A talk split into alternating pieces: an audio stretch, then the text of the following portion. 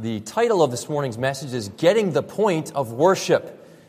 It is Christmas season, and if you're like me, you love this time of year. Most of us do. And one of the conversations that I have heard and participated in many, many years is the conversation about not missing the point of Christmas and how easy it is in all the hustle and bustle and all the distractions to miss the, the main point, the heart of it, the essence of it. And I remember years ago, I was watching the news, and there was a really vivid illustration of missing the point. There was a, a, a, news segment about the shopping season, and the economy was humming along. And so there was a segment, and it just featured different stores and how they were doing, and you could see all the people milling around and buying things. And at one point, the news representative there was interviewing people and talking to them about you know what they were looking forward to, what they enjoyed the most about Christmas, and asking them what was in their cart or their bags. Well, well, this one young guy walks up with this cart filled. I mean, just overflowing with stuff. I think he was at Best Buy or something. So all his electronics, expensive TVs, and other things in his cart, just all over the, just you know, overflowing. And so this uh, this reporter asked him, "Wow, look, this is amazing. Who are all these gifts for?" And he said, I, I kid you not, he said, They're for me. like, dude, you missed the point. This, this holiday is about giving, not taking. You missed the point. Well, we are in a section of John's gospel where Jesus, ironically, is, is confronting the most serious religious people the ones most dedicated to the temple, the holy place, the holy activities, they were missing the point. And so we see in this section, and, and Dave read from it earlier, th- this is that well known story where Jesus cleanses the temple. He goes in, and, and this is arguably the most aggressive moment of Jesus' earthly life we see here in John chapter 2. And it's because they, they missed the point. And so we're going to talk about the point of worship this morning. Begin in verse 12. We're going to talk a little bit about the setting.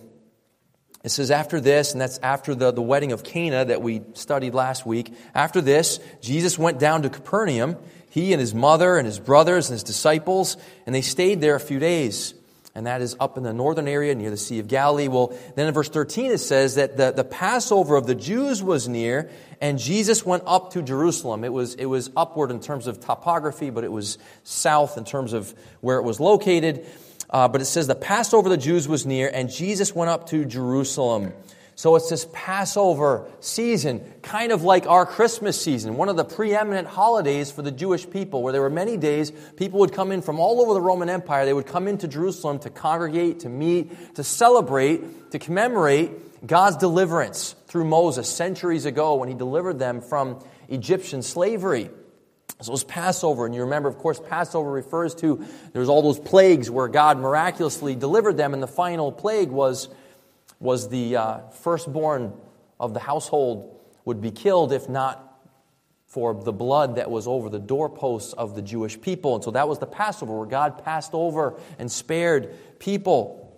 Well, at any rate, this was their opportunity to celebrate the Passover, to remember God and His grace to them, His provisions for them, and how He had set them free in a way that only He could do.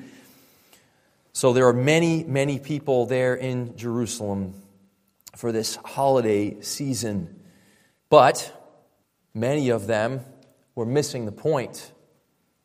Many of them were missing the point, especially and most egregiously the religious authorities and religious leaders. And so it says in verse 14, and he is Jesus, found in the temple those who were selling oxen and sheep and doves and the money changers seated at their tables.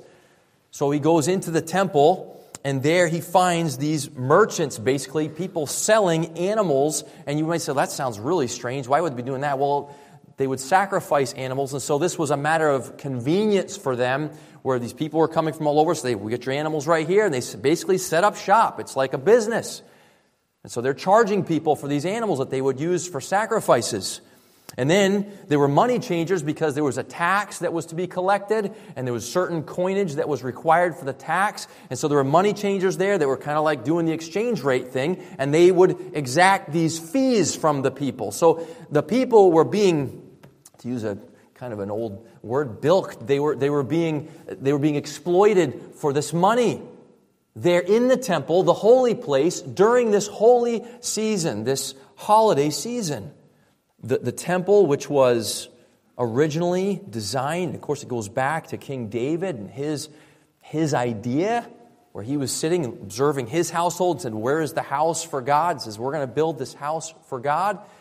And it was intended to be, if you go back to 2 Samuel, we won't do that now, but if you were to go back there and read about it, you would see that uh, it says there that, that this is going to be a place for God's name. And you may know that when we speak of God's name, we're speaking not just of his name, Yahweh, or the other names of God, but the concept of the name of God has to do with God's very character, God's very reputation.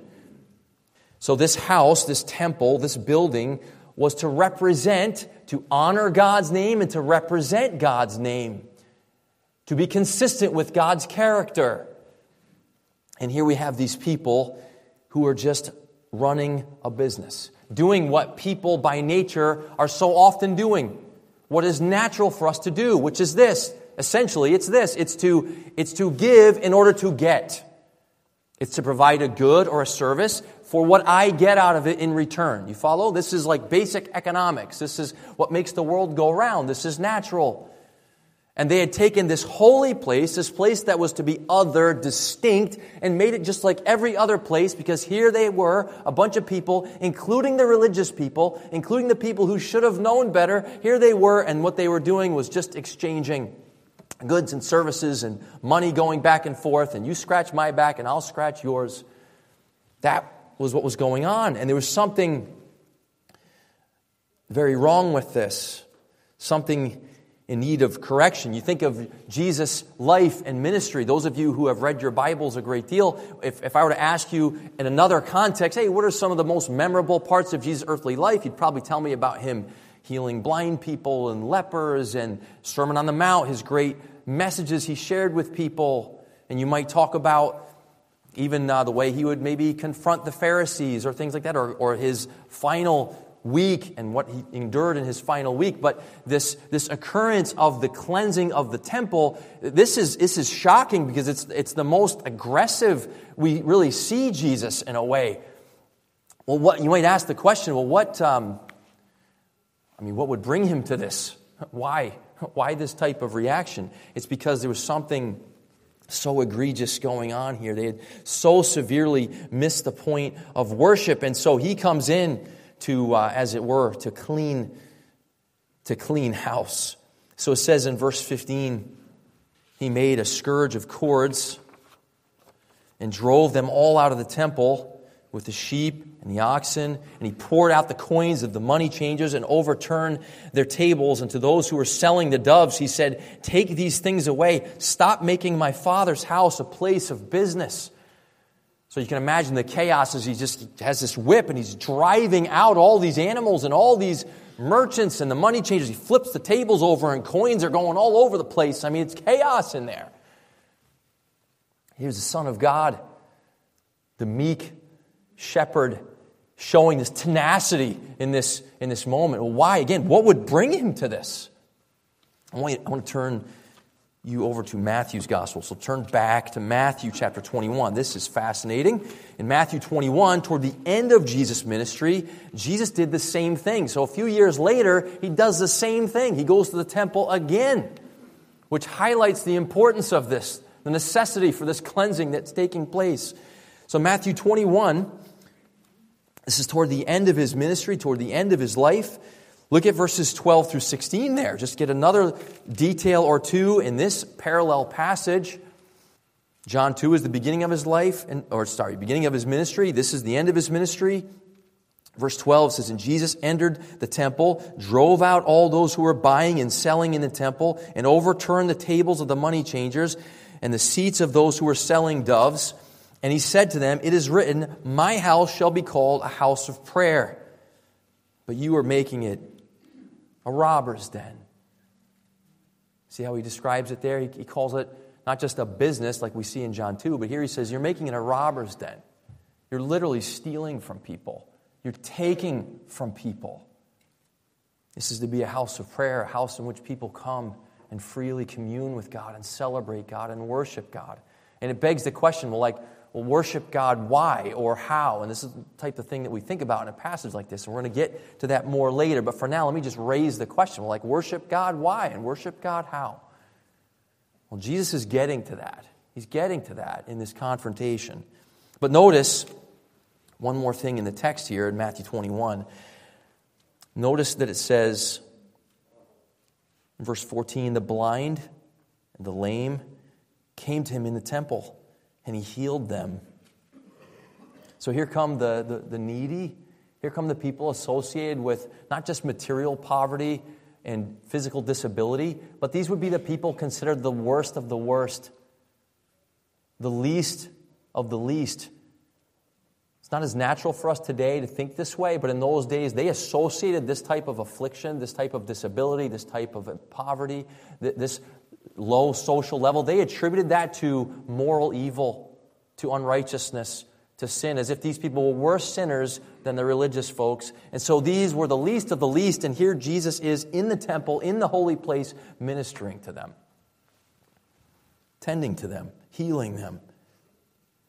And some were offended deeply by this, and others were greatly encouraged by this. And it says there in verse 15 the chief priests and the scribes saw the wonderful things that he did the children were shouting in the temple. So here are the children. They're shouting, Hosanna to the Son of David. And but when they did that, the chief priests and scribes, it says, became indignant. They were angry. He's defiling the temple. In their view, he's, he's defiling the temple. This place that's meant to be a place of purity and external kind of morality and external religion, he's defiling it by the way that he's mercifully ministering to these lowly people, to these sinners. It's interesting. Back to John chapter 2. Let's look a little, a little here at his uh, motivation. So, so if the, the action is to drive them out, to confront them with the strong words of verse 16, now in verse 17, he speaks, or it speaks, of his motivation which his disciples, his disciples remembered later, where it says, His disciples remembered that it was written, Zeal for your house will consume me. This goes back to the Psalms, but this is the idea of what is going on in Jesus' heart and his mind. What drives him to this is zeal, and that word is the same word for jealousy. He's, he's jealous for the name or the reputation or the honor of his father. He, he's jealous that they would get and not miss the point of this holiday, of this worship. It was zeal for his father's house. When you think back to the Passover and what that represents, I said a little bit about it earlier. But this idea of the covering, the blood covering the people who were spared, and then the deliverance that came where God's people were taken out of, and if you read and study Exodus, you'll see this terminology out of the house of slavery. There's a certain kind of house the word house is often used of the temple. Well, in terms of Egypt, it was the house of slavery. And it says that God brought them out of the house of slavery to, as it were, his household, his house, which is not a house of slavery. Out of the bondage of being under Pharaoh, the slave master, into the freedom and the joy of being in the household of God the Father. This is what Passover represents this great liberation of God's people. And it says here that zeal was consuming Jesus. This is what's interesting. Here's an interesting way to put it, okay? Jesus knew better than anyone what the temple was really all about. He'll say more about that in a moment concerning his own body. But he knew more than anyone what that building was really supposed to be all about. And it says here that he was consumed with this zeal. And the irony is, he knew that that building really should not have been. If it were to be consistent with God's character, with God's heart, it should not have been about human consumption. We humans, follow me here, are consumers, right? Again, let's talk economics for a minute. We're all consumers. We, we need to take from outside of ourselves to subsist, to, to, to maintain our livelihoods. We have to take. So we have to exchange. We have to barter. We have to trade. We have to buy. We have to purchase. And so we consume that which is outside of us to continue on. We need to take in order to survive. There's a sense in which we're, by nature, as human beings, we are, we, we, it's just the way it has to be. And then the, worst of that is, is in our flesh, in our sinfulness, the greed and the pride, we make everything about what we can get out of everything. Not just material things, not just food, not just things like clothing, but also relations, like we just need from others. We like extract. So there's this constant consumerism going on in, in our human relations. There's this constant consumption. And ironically, here, we could use the term, and literally in the original language, it has to do with like eating up, okay? So, like, what's eating Jesus up inside is the fact that they took the holy place, the place that was to represent God's grace and provisions, and made it a place of human taking and transactions. Do you follow that? That's what's happening here. That's why he says you turn it into a place of business. That's why he says in Matthew 21, you turn it into a robber's den. You made this a place about taking. Now, let me blow your mind for a minute, okay? You say, wait, I mean, you can kind of sympathize with the merchants a little bit in that, hey, they got to have these sacrifices. That's something that was prescribed in the Old Testament, so they needed sacrifices. We're just sort of making it more convenient so they don't have to bring these animals from so far. So we're just offering a good service, making it easier for them. Yeah, we're making a little money here and there, but, you know, it's making it easy for everybody. And after all, God, you require the sacrifice.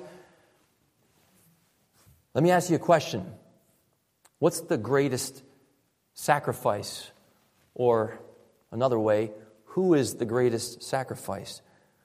Who is the Lamb of God who takes away the sin of the world? He's standing right there. He's right there. He's the sacrifice, He's the provision. He's the evidence, the tangible evidence of God being a giver, not a taker. And Jesus says, You've, You religious leaders, of all the people who should know better, studied this book inside and out in their Old Testament. And he said, You've turned it into a place of taking. That's human.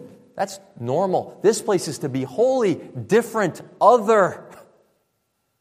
God's way is other. So zeal was consuming him. That's what motivated him. Again, we won't turn back there, but if you look at the history of the temple, it's really interesting. It was really David's idea as he looks at his house. I mentioned this earlier, but he looks all around at everything he has in, in, a moment of peace there. He looks at everything he has and says, Well, I need to make a house for God because there had been the tabernacle, the temporary tent that God was dwelling with his people in throughout Israel's history. And he says, Well, let's just make him a house. Let's make him a permanent dwelling.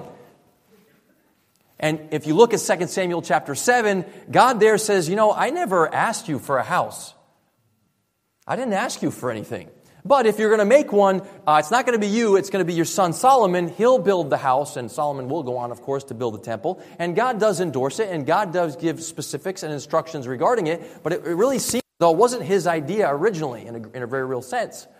He says, Go ahead and build it, and I'll give you the instructions for it. And, and from that point on, you see this interesting phenomenon.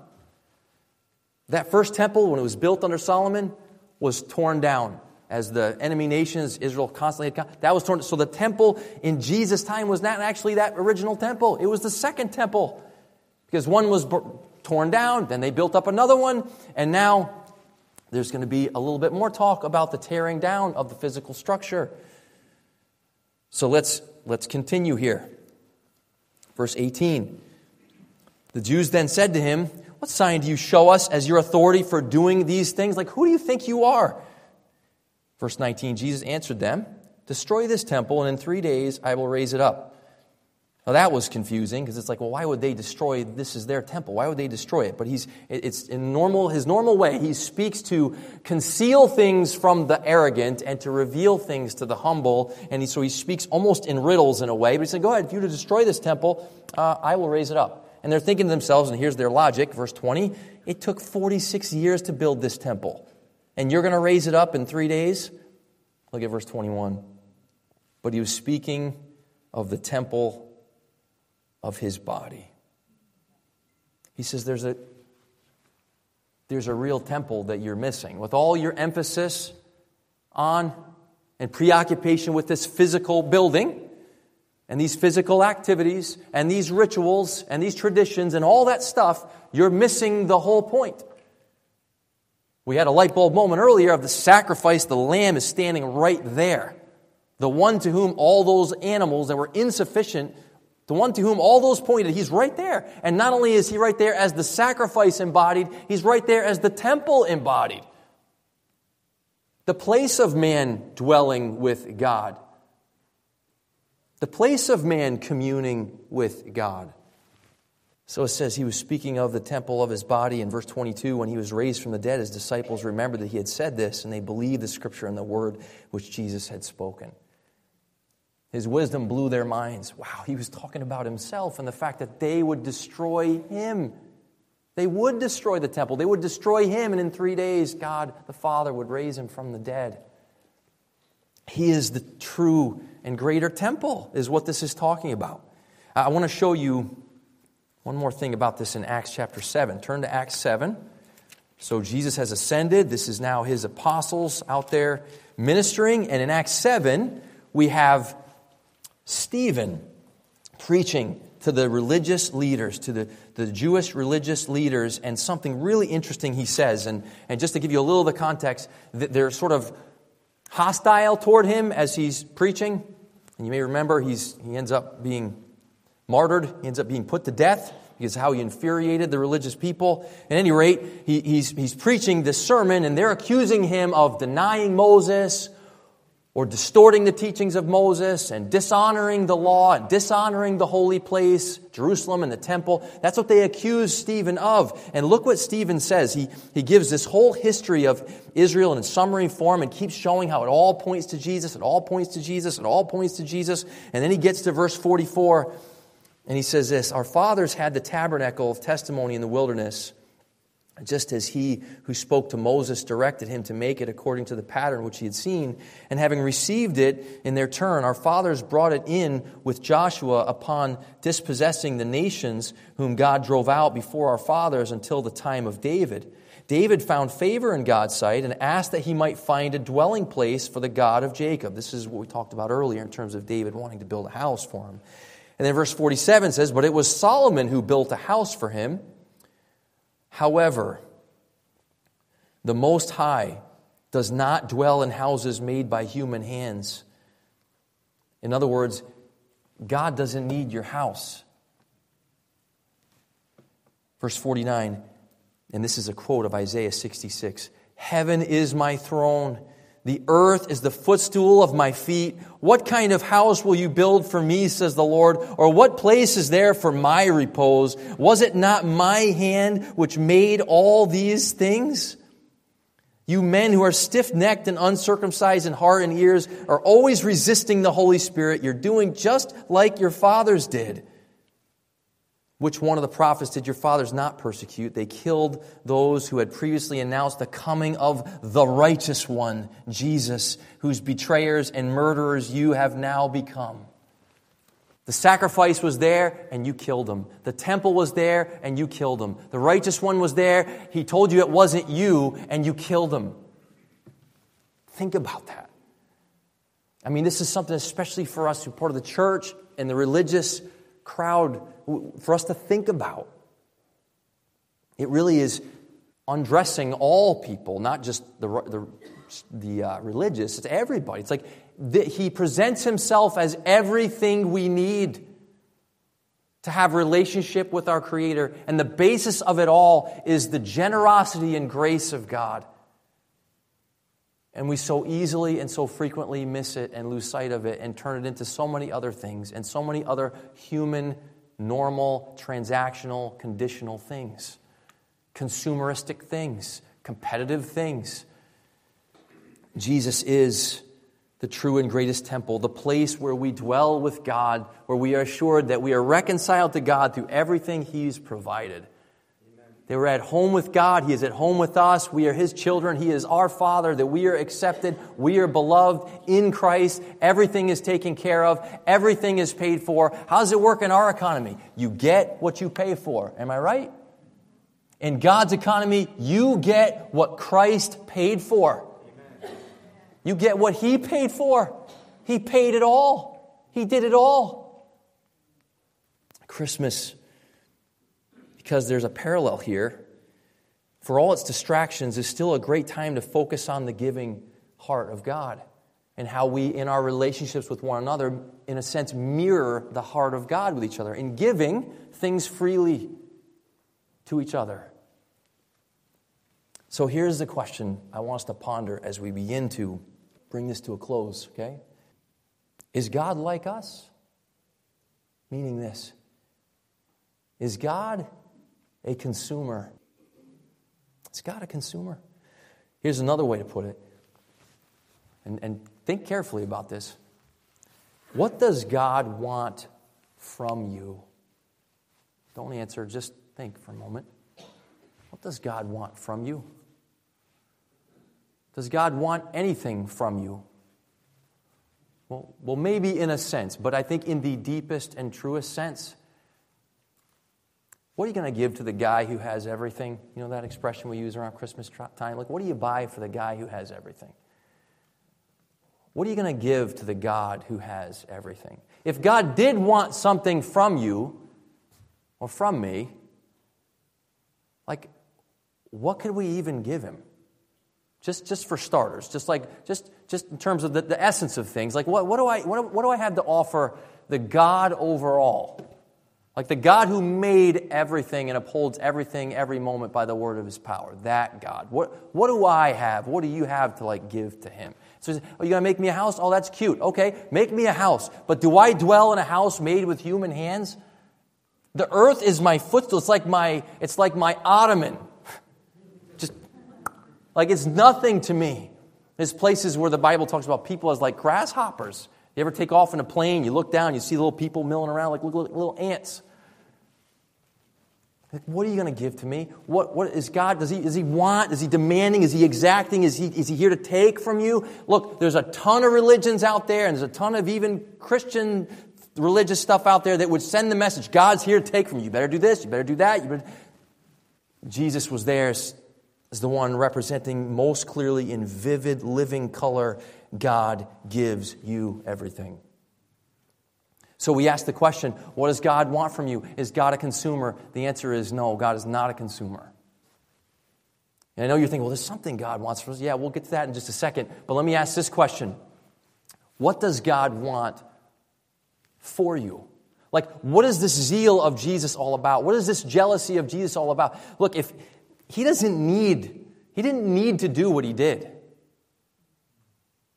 He didn't need to come to this place. He didn't need to subject himself to human, really, torture. From the moment of his birth to the end of his life, just the constant sin and rebellion and hostility and rejection. And I mean, he didn't need to do that in a, in a very real sense. But his heart compels him to do it. His love compels him to do it. His jealousy for his people to know their God this is what God wants for us is he wants us to see him as he is.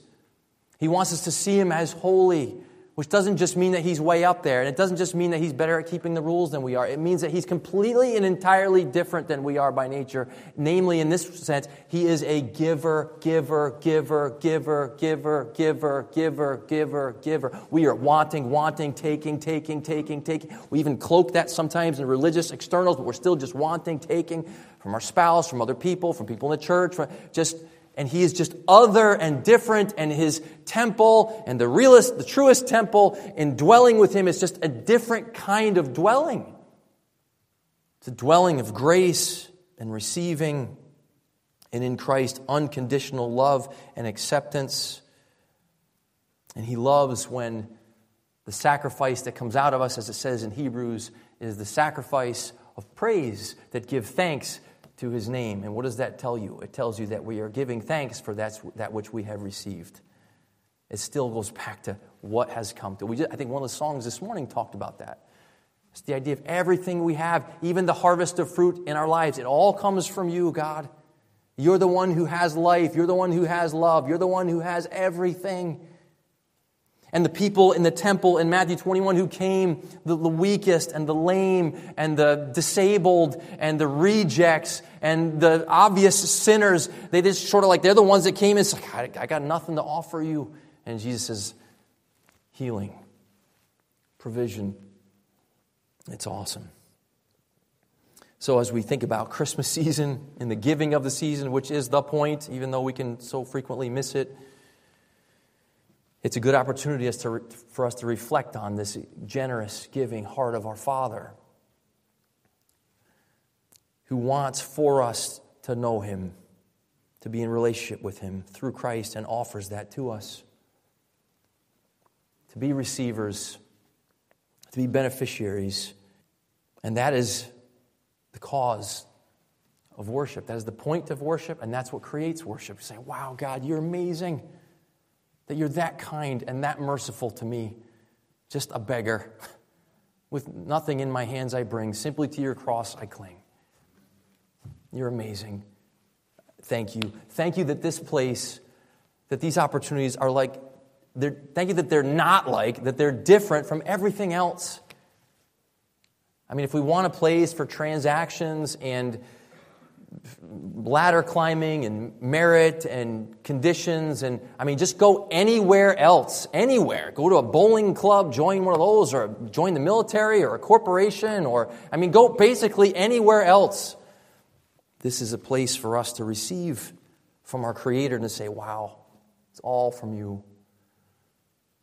We're receiving undeserved grace so, whether it's collectively as we reflect on it or even individually, we're so frequently in our lives, even in our conflict with our loved ones, so frequently it's about, well, they're not doing X, Y, or Z for me, and we feel like we need something from them, and we're doing our part, and they're not doing their part. I'm scratching their back, but they're not scratching my back, and you know, like opportunities to remember, to reflect on the stuff from which we are made, the fallen condition, and to reflect along with that, to reflect on God's holiness, His otherness, His love, His resources, which are unlimited, His grace.